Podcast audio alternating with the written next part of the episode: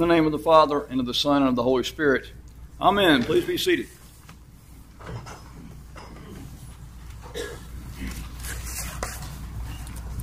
Well, good morning.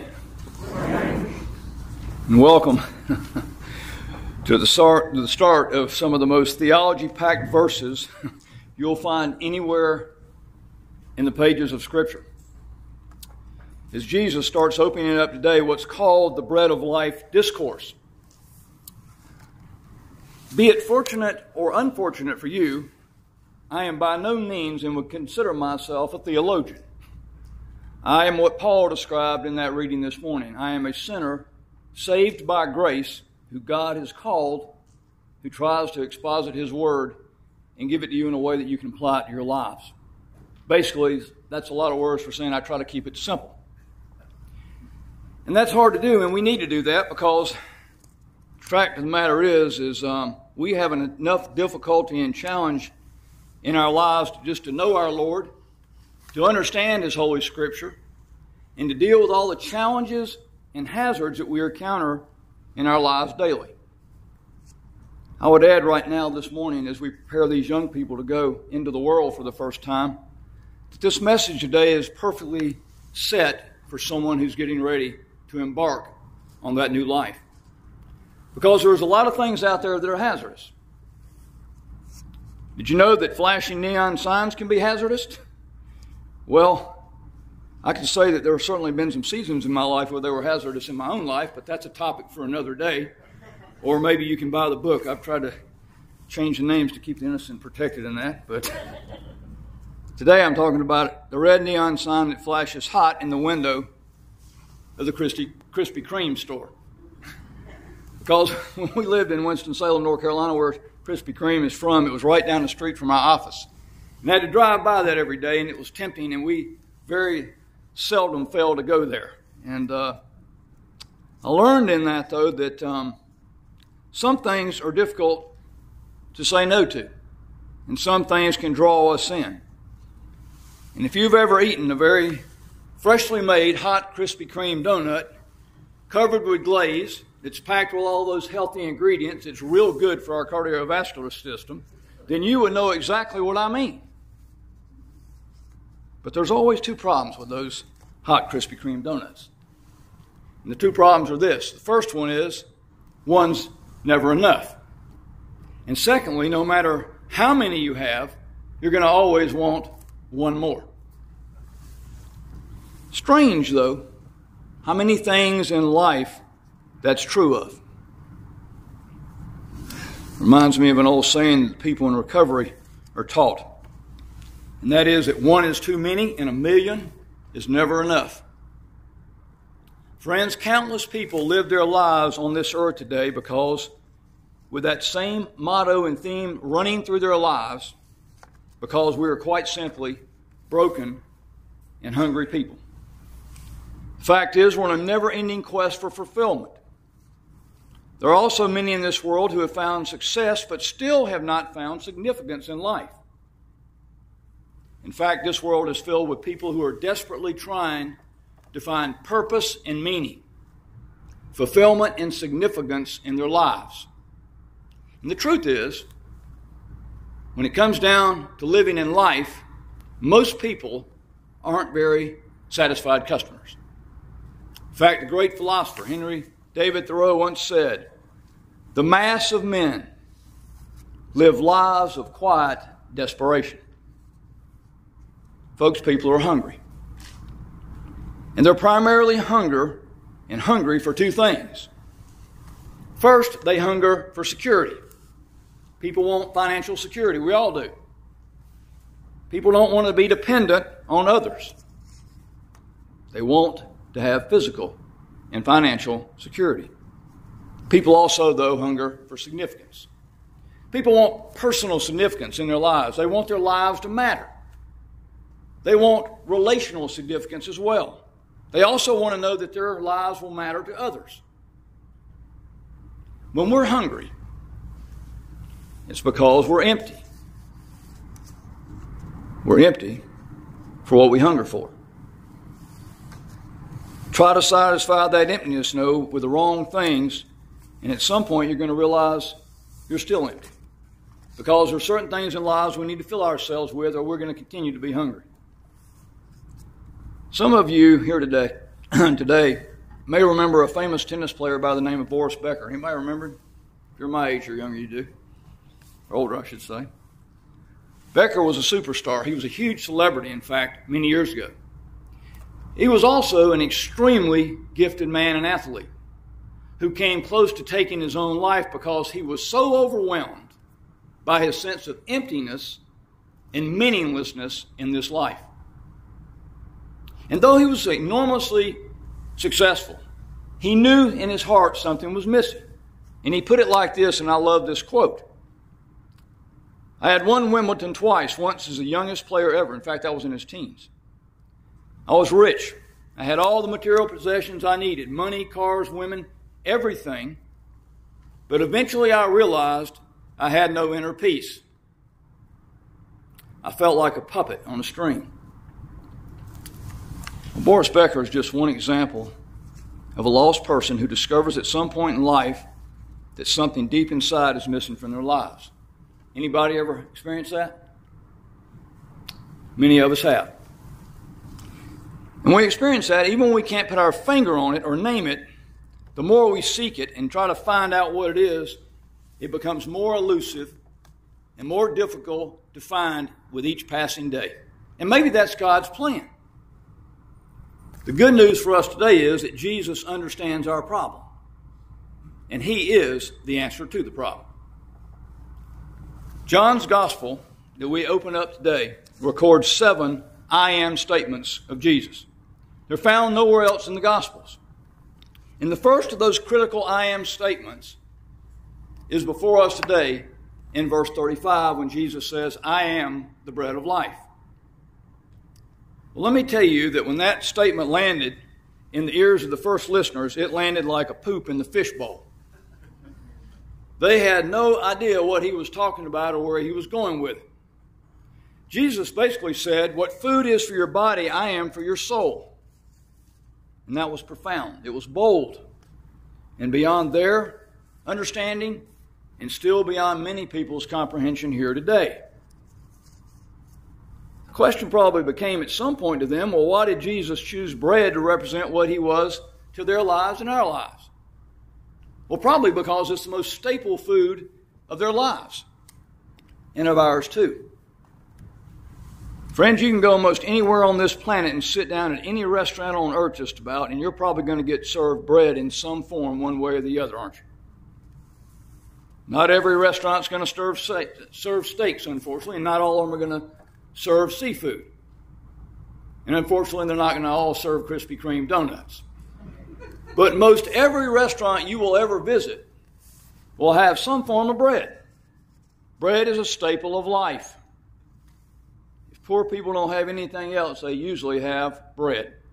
Rich people who have it all will also have bread on hand.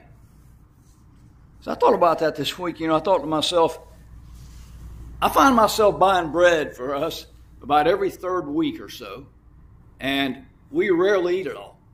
But we, I buy it faithfully. And I think that it's just ingrained in our lives as something that we, we've leaned into all of our lives and know we lived on it in bologna when we were children. so it will sustain us The fact of the matter is that bread comes in all shapes and sizes. It doesn't matter where you live, and it's not particular to any region or part of the world. In Mexico, it could be a tortilla. In New York, you're going to be. It's going to be a bagel. And if you grew up in the deep south like I did, it was usually a big fluffy biscuit. but the truth is, it's still all bread. All of it is.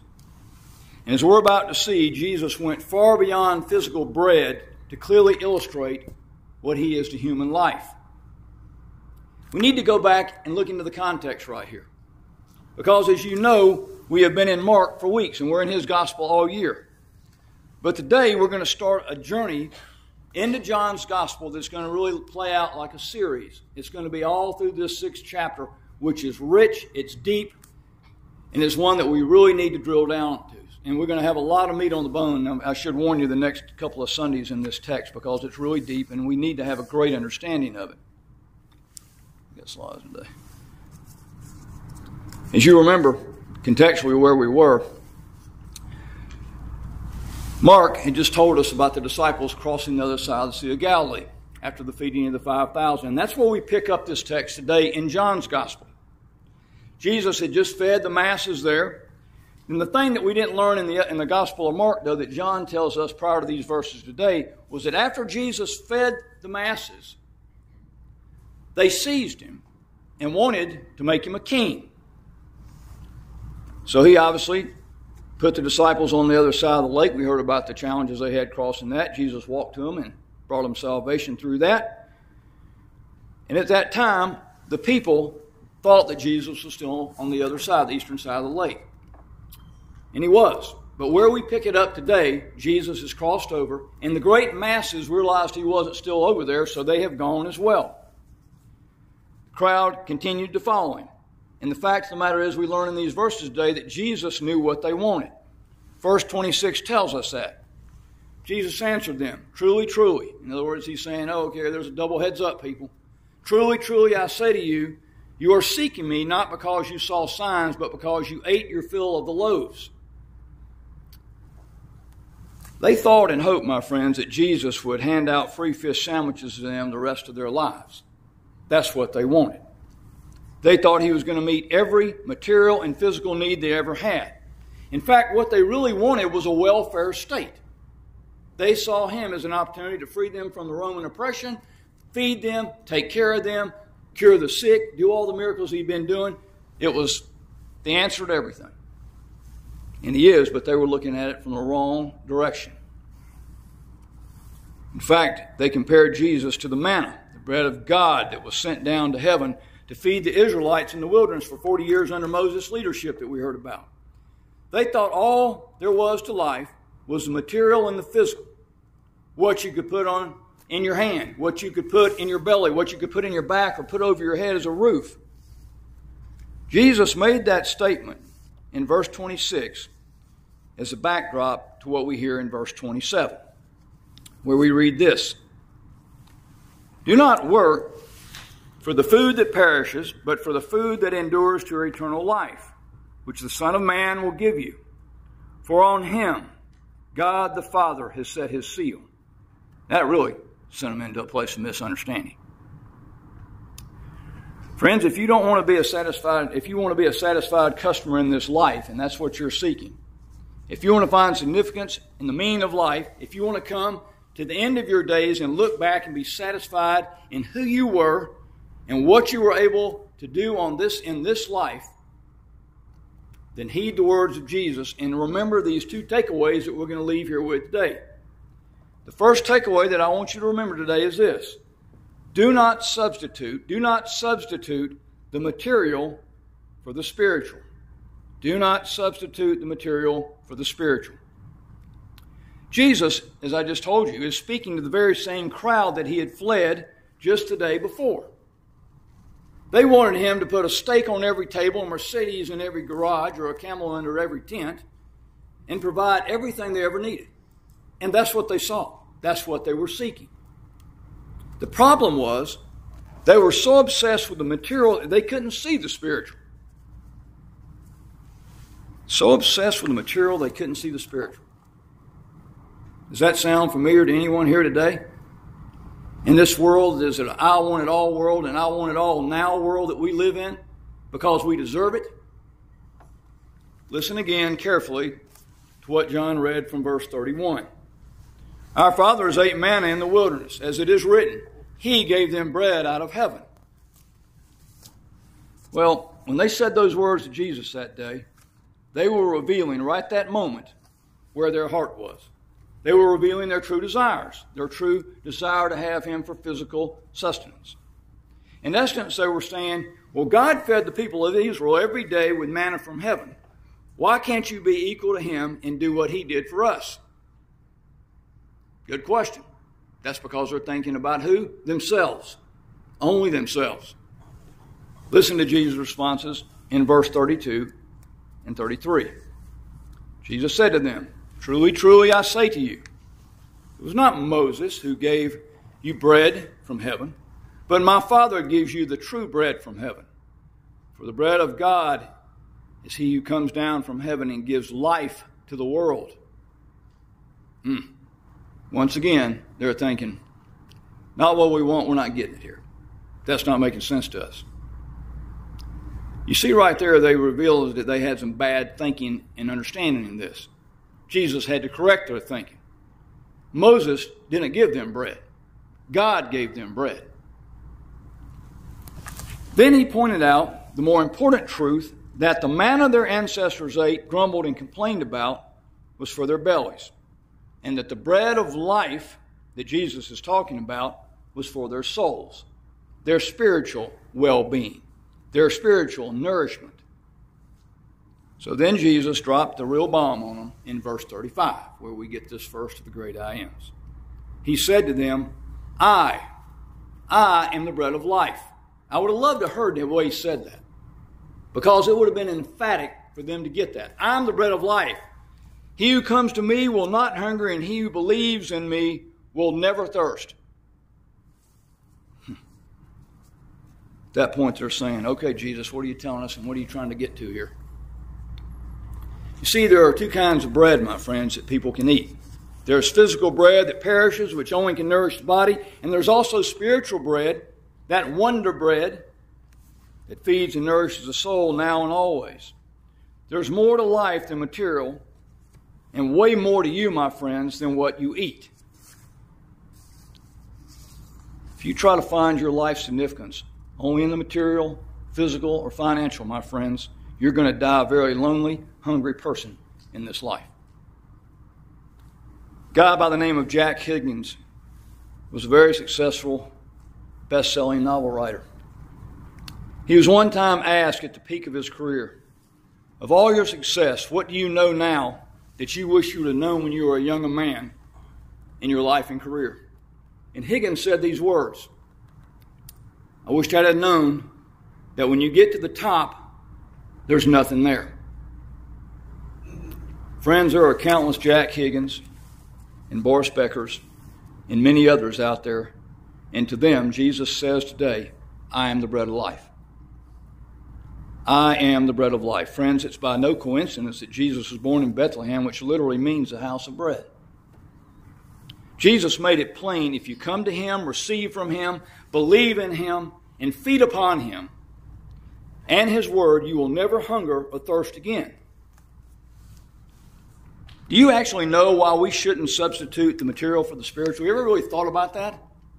Because the material will never fully satisfy. Blaise Pascal understood that. He said there's a God shaped vacuum in the life of every person that only God can fill. That God shaped hole, my friends, can only be filled by Jesus, the bread of life. Which brings us to our second point here today. Second takeaway point do not substitute the temporal for the eternal. Do not substitute the temporal for the eternal. What makes the bread of life so unique is the last part of the statement that Jesus makes in verse 35. He says, He who comes to me will not hunger, and he will believe, and he believes in me will never thirst. There's a great thing in that gospel passage right there about belief. And if you'll remember, what is the purpose of John's gospel? It tells us in the last verse, in, well, in, in chapter 20 the last verse. That that gospel was written so that we might believe, and by believing, have eternal life. There's two main themes in John's gospel. One is the deity of Jesus, the other is about believing in him. Do you know why all the physical and material things of this life can only bring temporal satisfaction? Ever thought about that one? Because life is temporary, folks. Our lives are temporary. We can't take anything with us when we leave here. No matter how much money you have, you'll always want more and you can't take it with you. No matter how many possessions you have, you'll always want more and you can't take it with you. No matter how many Krispy Kremes you eat, you'll always want another one and we can't take them out of here with us. Has this ever happened to you? And I'm gonna, I love this little illustration that when I come to this thing. Does this ever happen to you at Thanksgiving? You sit down about three inches from the table and you eat until you're finally touching the table. And then you get up and say to yourself, Well, I'm so stuffed, I don't care if I ever eat again. That's it for me. I'm done eating. And then at that moment, you were totally satisfied. but what happens about three hours later? You're at the refrigerator looking for that cold turkey leg and dried out Krispy Kreme donut. We, we substitute the temporal for the eternal. That's what we tend to do. And as we know, world hunger is a true, real problem on this earth. It's a problem the church ought to address, and we're called to do that. We should be concerned about the hungry and the poor. But if we gave everyone on the planet today a free meal, guess what? They're going to be hungry again tomorrow, aren't they? Mm-hmm. The world wants to satisfy our bodies. God wants to satisfy our hearts. The world wants us to focus on that which perishes and dies, which are our bodies, physical things this side. God wants us to focus on that which is going to live forever, which is your soul. The thing about this bread of life that all followers of Jesus must remember and at some time get is just like real bread is taken in daily to sustain us, the bread of life must be taken in daily as well. In fact, we pray that way. We pray, God, give us this daily bread. Because we need two forms of bread we need physical bread and we need the Word of God. Jesus said to them, and it says to us today, I am the bread of life. Whoever comes to me shall not hunger, and whoever believes in me shall never thirst. Remember when Jesus was in the wilderness and Satan tempted him and said, Hey, if you're the Son of God, just turn one of these rocks into bread. You're probably hungry. Been out here for weeks. Jesus said, It is written, Man shall not live on bread alone, but every word that proceeds out of the mouth of God. The way we feed on the bread of life every day is by getting into God's Word daily. And by feeding on those words and inwardly digesting those words daily. Friends, the only way to live a satisfied, fulfilled life that will endure through eternity is to feed on Jesus and His Word daily. He is the bread of life. I want to close this morning with an old illustration that still touches my heart. The old story goes like this At the foot of a great mountain in China lived a father and his three sons. They were simple, loving as a family. The father often noticed travelers came from far away, eager to climb the dangerous mountain. But none of them that climbed it ever returned. The three sons heard stories about the mountain. They heard that at the top it had silver and gold there. And despite their father's warning, they couldn't resist climbing up the mountain. Along the way, they passed a beggar under a tree. But the sons did not even speak to him, and they had offered him nothing on their journey. They simply ignored him. And one by one, the sons disappeared up the mountain. The first to the house of fine foods, the second to the house of fine wines, and the third to the house of lustful pleasure. Each son, each son became a slave to his desire and forgot his home. Meanwhile, their father became heartsick. He missed them dearly. So he put all danger aside, and the father said, I must go find my sons. Once he scaled the mountain, the father found that the rocks were gold and silver, but he didn't care.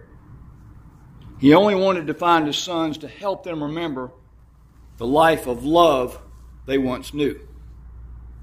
On the way down, after failing to find his sons, the father saw the old beggar and asked for his advice. The old beggar said, Well, the mountain will give back your sons only if you bring something from home to help them remember the true love of their family. The father raced home and he brought back a bowl of rice. And he gave some to the old beggar and he thanked him for his wisdom and his grace. The father then found his sons one at a time and he carefully placed a grain of rice on the tongue of each of them. And at that moment, they recognized their self centered foolishness. Real life became apparent to them. They returned home with their father and lived happily ever after as one loving family. Friends, in a moment, we will gather in this church as God's family to receive a reminder of our loving home. To taste the food that helps us remember who we are and, more importantly, whose we are. And we receive and get that reminder in the bread of life, which is our Father's gift to each of us. It reminds us weekly that His kingdom is our true home. You young people are getting ready to take off into the world for the first time. Take it from someone who climbed that mountain in life and tumbled off of it. The only way that you will ever live a satisfied, fulfilled life that will bless you and nourish you from now all the way through eternity is to feed on Jesus and His holy word in your lives daily. That's the only way. That's the way to the satisfied, fulfilled life that everyone in this room desires. So remember that as we start into this journey in the next few weeks that Jesus is the bread of life that nourishes us into eternal life. So I ask you to come back next week for part two of this bread of life discourse. In the name of the Father, and of the Son, and of the Holy Spirit. Amen.